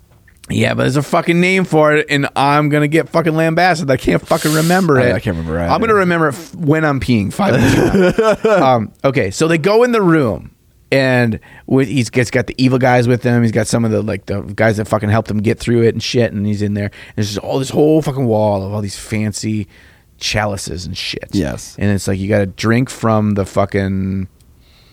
God damn it! You're gonna look, Google it right now. I am googling it right Uh, now. and, and so and it's like you got to pick, you got to drink from the right one, and if you drink from the wrong one, you fucking die. And then there's ninety. Fucking a, dude. what is it? Okay, I'm gonna give you a hint. See if you can get it. It's re- it's it's related to Monty Python. It's, it's uh, The Holy hand grenade. Grail. Oh, fucking A. Yeah. yeah, right. It's the Grail, right? It's the fucking grail. yeah, God damn it's the cup that Jesus drank out of. All right, y'all can stop screaming into your fucking in your, computers in your keyboards. Yeah, you. okay, so there's all these grails. A grail. There's a, lot of, there's, there's a lot of grails. You pick the wrong one, you're gonna fucking die. There's only one You right chose one. poorly, bro. Yeah, spoilers. It's the carved wooden one. Obviously. Okay, so what we're doing here in color theory is we're always like trying to figure which of the gem encrusted golden goblets is the right one. When this whole fucking time it was just it's just a thing carved from a chunk of wood, right? It's like it, it's it's not. There's this like golden thing from the sky. We get the right thing, and it's gonna be all fucking perfect. It's just it's just a fucking piece of wood, bro. It's just it's like don't worry about it. You figure out the basics. All it needs to do is be able to fucking hold the liquid, and you can drink from it. You can pour your goddamn Sunny D in that some bitch, and you're fine. Great, boom, Sunny D, awesome. Orange is yellow color, awesome, cool. Now that I know that from I'm fucking drinking from this shit, that that would be a great color to use with like a deep sea blue. Boom, fucking a. I just saved the fucking world. I'm Indiana Jones. I'm not sure I agree with all those claims, especially the very last one. Yeah. But uh, yeah, I think I think that I feel like That Indiana right. Jones and this holy fucking grail thing is a perfect analogy yeah, yeah. for color theory. I mean, to be serious about it, I feel like people do put too much emphasis on it. It's not going to make your choices for you. It's going to help you like afterwards. Like you got to define the roadmap. It's going to help you fill in some of the blanks. Like don't rely on it for the whole fucking, you know, kitchen sink, you know? It's not going to do all that stuff. Yeah. Yeah, don't I'd say the quit wasting your time worrying about color theory in terms of color coming up with your color scheme because Yeah. there's all sorts of easy cheats you could do for that. You Like your find- eyeballs. What do you think looks fucking good, dude? Make your own goddamn choices. Just find some goddamn references on the And interwebs. Dude, Yeah, you no. got really mad there for a second. I bro. did, I You're did. like you were just like screaming at Tony out there. It's like Tony, bro. You have an opinion. You think certain like when you want to paint your fucking bathroom, and fucking Denise comes up and she's like, "Oh, I'll paint this bitch lilac." You're like, "I fucking hate lilac." It's like, okay, don't paint your Space Marines lilac. There's a start. What colors do you like, Tony? Start there, bro. also ditch fucking Denise. fucking Denise lilac Dude. bathroom, bro. dude, don't you, e- serious? dude, don't you ever marry? Okay, don't you ever marry somebody that wants a lilac I love it. bathroom? I love when you stop midway and you're like, okay, All right, here we fucking go. all right. First of all, no lilac bathrooms in this house. Okay, Goddamn. Second of all, every time I wake up in the morning for the next fifty years, I'm married to Denise. All I'm going to think of is D nice. Okay, not not going to fly with me. No. Tony, life is short. Move on. Okay. You want that fucking creamsicle bathroom? You fucking go for it, bro. Yeah, you want? Yeah, there you go, dude. You do it. You can put your creamsicle marines in that bathroom, Right. They can get little. They can get little pee dust on them. They just like on the back shelf. Yeah. like they're like surrounding the the the taste the Kleenex box Yeah, on the yeah, back yeah, shelf. yeah, yeah, they're like this is their fortress. Yeah, yeah. Yeah, just don't accidentally knock one off into the bush. Oh man, I okay. What's the worst thing you've knocked into a toilet? Uh, uh, John F. Kennedy silver dollar. wow. Okay. My mine was a whole ass razor, a beard trimmer, electronic thing, just fucking straight in the toilet, dude. It was bad. Yep. The reason why the silver dollar John F. Kennedy was the worst that's because it was in there with the giant fucking turd. I just took. Oh no, dude. Money down the drain, quite literally. Uh, no, How's your pee doing? And I had to right go now? get it. I had to go get it. You went and got it? Okay, I That was like dead to me, bro. Dude, I was like six at the. I was like six at the time. And, my, Oh, okay. And I told my that's mo- like fucking half your fucking income right and there. I, I told my mom, and she made me go get it. oh no. Okay. Uh, I don't know how about you have to pee, but I have a story related to that story. Uh, there was a news article about a lady who did I ever tell you this? I, I don't think so. Okay, who dropped her smartphone down a fucking uh, what are they called? A porta potty, but it was like a different kind of porta potty where it was like a big pit. like a shaft, Yeah, a like in? Slumdog Millionaire.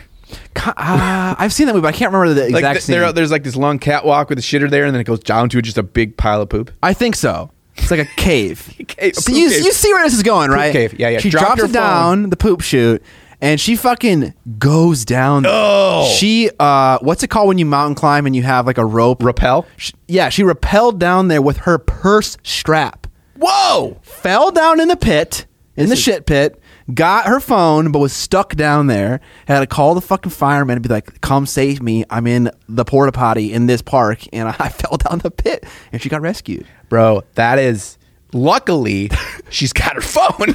she's down there. Would you do that? Fuck no. yeah, what the fuck, dude? Just get a new one, dude. I don't know. I don't know if my daughter fell down there if I go and get her. I don't know my fucking phone. Fuck. Dude, Oh, God, dude. I would get a rope or some shit. Yeah, I'd dude. find some alternative courses. I would MacGyver that some bitch and find something that I could like get down there. The The, claw, phone, dude. yeah, dude. The phone, like fuck the phone. Yeah. you get the one of those little T Rex mouths at the end of the Yeah, long yeah, stick yeah, where yeah, it pitches yeah. shit. Yeah. I just put that way down there. Yeah, is there a dollar store nearby, dude? Yeah, I bet. I wonder if it's like a like a like a rest stop. Have you ever been on like those truck stops, um, or, or like campgrounds and shit?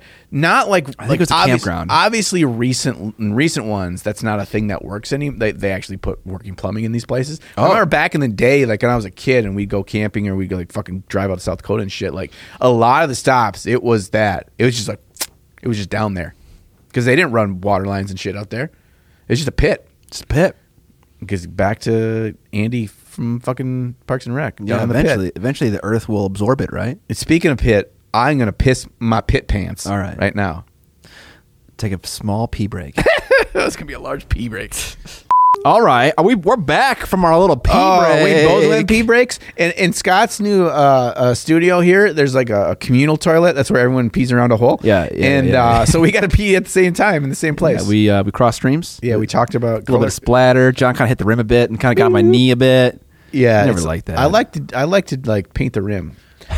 You know what I'm saying? Yeah, not the base rim in this case. No, no, no, no, no. So it, it might be hard to to believe. We actually talked about color theory in the bathroom. We did, yeah. uh, which is like you might think that this is all just a fucking show. Yeah. we're all like little little We're ponies. fakers. We're ponies that just put on the clown nose. Yeah, yeah. and go into the circus I mean, we, we are in some aspects. I mean, we do that, but we also do care. Yeah, we're, was- we're clowns that care about clowning. Yeah, dude, you got to take your clowning seriously in the most funny and uh, don't give a shit way possible. Absolutely. That's that's us. we have anything else to say about color theory? I think we solved all the mysteries with the Indiana Jones analogy. Okay. Agree to disagree. no, it was fine. It was good. I, I, I understand the fucking emotion of the analogy, and I agree with it. a grail. Any excuse John gets to use a fucking Irish accent, dude, he's on it like That's a- fucking white out rice. That is a, that is the fucking direct quote from Monty Python and the Holy Grail. Yeah. A good We're movie. We're looking for the. uh Do you have uh, a grill? All right, on to the news, which is the next part of the podcast. I am definitely right about that. you are correct, Mundo. We got 25 new contrast paints. Whoa, dude. Whoa, They're going to revolutionize what you fucking paint. Totally radical. Okay, so it's basically just contrast paints, but they're, they're saturated ones now, right? Uh, they have. It, it's interesting, and I looked at the Warhammer community article on this. Is they they put them into two different compartimentes, um, where it's like they what we all knew from the first line that they were some that were like very weak and some that were very strong. Yes. but they never really like advertise it as such, and so you kind of just thought like what you got from one is what you'd get from all of them. Okay. and that was completely not the case. In here, they actually are like letting you know, hey, y'all already knew this. We're just telling you that we acknowledge it now as well. So there are going to be those two pillars. And I almost like wish there was like either a difference in the bottle or that they call it something slightly different, just so you know. they do. So they call them shades. No, no, no. Those are the new shades. They Oh, God. that's different. Okay, oh, so oh, it's okay. It's the different. Okay. washes. So like the Nuln Oil, Yeah, yeah, Agrax, yeah. Earthshade, blah blah blah blah blah blah blah blah blah blah blah. They have a new they have a new recipe, new formulation, and all of them follow the new formulation, and they Even have the new, new colors. Even the old. yes, Okay. All reformulated to apply effortlessly, plus seven new shades. Bwah, bwah, bwah. How many goddamn turquoise esque colors does this fucking range have? People love fucking turquoise. There's three new ones. They're all so similar. Kroxigor Scales, Frostheart, and Aeldari Emerald. They're all super similar. and we had one and a half turquoise ones. Before. Yeah, Two. yeah. We had two two before. We had a Yeah. light and a. We had a light turquoise before, and now there's like two more light turquoises. I'm like, bro, bro. Let's let's let's settle the fuck down. People be buying it, bro. Yeah, so that's coming out soon, and so that's a thing. Cool. Like, it's I think Whatever. I'm fine with it. I'm more excited about the new shades than I am the new contrast paints. Now, having more options of contrast paint is nice. It's like, but I've had a genius idea for a video. give it to me. I needed one. dude. I mean, I would. Okay, it's not. Sorry, sorry, it's not genius. Um, what if you just? Okay, I, I have old washes, right? I have like three versions of washes from GW. What if I just like tested them out just to see if there's any like merit to these claims that like it's better? Right? Maybe it's like slightly better, right? You got, you know, like you said, it's all in shades of gray, right? So it's like, but is it is it noticeable? Like, is it does it make a difference? Is it marketing hoopla? What is it? Well- Well, clickbait, Nuln Oil is literally shades of gray. literally. oh, just tootsie. Thank God for these mics that have great off-axis So rejection. you don't you don't hear my tootsies. Okay, Uh, oh, that's there's actually a, a tier in our Patreon for buying a mic for John's butt. So uh, s- make sure Butt. to make sure to become a patron so we can get that in uh, a nice little feature. All right, that was first news item. butt mic. But my, And if we if we if we make enough money per month, we can actually hire a guy named Mike to to hold it. hold the butt mic. So his name is Butt Mike Mike. Yeah. Uh, also, the, the, uh, to sign up for that job is in the description below. Only Mike's allowed. Yeah. Uh, all right. Yeah. What's next one? Like if you legally change your name to Mike for this job, I- probably need to be discouraged because No, no. I'm scared. I accept that. Okay, okay, that's all right. Never mind. Uh, I'm skipping that one. We talk about Mantic Kings of War. So Mantic Games of uh, Kings of War is a game that is made, is played, and they have a new army, Empire of Dust, that's coming out, Dust. and it looks an awful lot like um, Tomb Kings. So it's very Egyptian themed, skeleton boys, undead. stuff. Skeleton boys. And the thing about this that caught my attention when I saw that this was newsy news was that okay. I didn't know that this game was this expensive.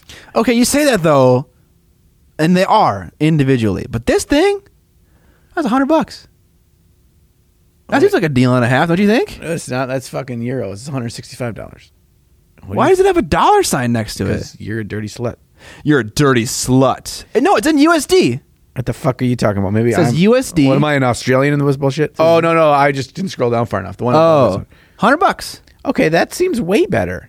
Because when I scroll down and look at the four below, I know, like fucking. three dog boys for hundred for, for forty-five dollars. That's like basically half of the Empire of Dust army, but it's only like three fucking minis, and there's like a bazillion minis in this box. So the individual models, I agree with you, are ridiculously expensive.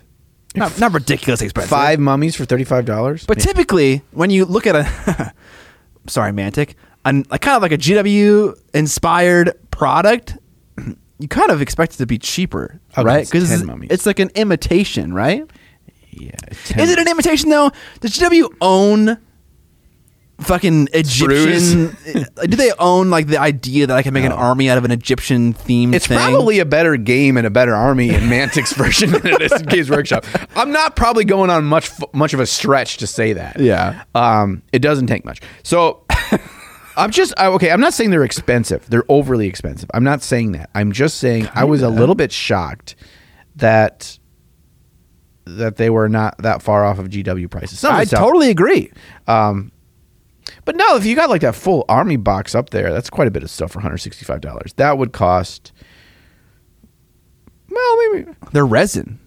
Is this shit's all resin? I just looked. I looked at the the three dudes for forty five bucks. There are three resin enslaved guardians. Oh, maybe that's probably part of it because they're not just on a sprue. Okay, I know how much resin costs. Resin's expensive. No, it's not. not that expensive. It's, resin's cheap. Well, the thing is, you're also paying for the molding because you have to remake silicone molds. You're paying for the concept art. You're paying for all that process too. Uh, yeah, not saying it's expensive, uh, like too expensive, but just saying that it is uh, shockingly comparable to GW prices. Yeah. All right, we're gonna do next news item. We're gonna have to do a live reaction here. Um, there are new units spoiled for squats that I think is the stupidest fucking model ever created in the face of the earth. I'm sorry, whoever at Games Workshop designed this thing. I don't blame you. I want Scott. But he to- blames you. I'm not. I mean, there's a whole art team that that all had to like come up with concept and shit, and they all were like, "This, we want you to make this." So, art team, you're, you're full of shit. Um, okay, S- Scott. So this is uh, squats. Uh, I had the link open, but I haven't looked at it yet. Okay, I'm, gonna. I'm gonna scroll down. So Scott's not looking. I'm scrolling down. Oh, so can I click on it and like so you? No, you just got to do that. Okay, three, two, one. Look at. the- Holy shit! No, um, what the fuck, bro? okay, like they're obviously going for something humorous, Something right? fucking stupid. These fucking- I don't think they're trying to be funny. I think they think that looks cool. no, dude. They can't possibly think that looks cool. It kind of looks cool in like an 80s sci-fi kind of way, but like, dude, the visor for this fucking guy's helmet is like twice the width of his face and like goes all the way down to his mouth. He's like, "Ah!" and it's flat across. It's not like even a like it's football shaped helmet, dude. No. Dude, what are you doing with all that extra helmet on the sides, bro? Because like, is your head? Are you fucking Hey Arnold, bro? Like, what does your head look like under there? A hey Arnold Army. Because the guy in the middle has he has kind of a normal shaped head. He's got fucking Princess Leia buns going on inside the helmet to like sandwich his head in there. What are you doing with all that extra helmet, Squat? What's going on? I think they gotta have probably got like drink old- dispenser in there, dude. I think it's big like air conditioner. Units. Oh yeah, yeah, yeah, yeah. Gotta keep that, that head cold. Yeah. I got it. This definitely feels '80s, fucking ridiculous, inspired. This looks goofy as fuck, but kind of in an awesome way. But like, it's not like cool, you know? What the fuck? I'm Sorry, I, I don't want to paint the, this guy, dude. This guy's my fucking jam. you want, you want fucking sunglasses Magoon over there? yeah, dude. that guy's fucking. That guy's dead. Looks on. like a. Oh my god, it's so fucking stupid. it's so stupid. ah, I love it. Um, I mean, it's it, there's the thing. Like, if it's so stupid, it's it's cool.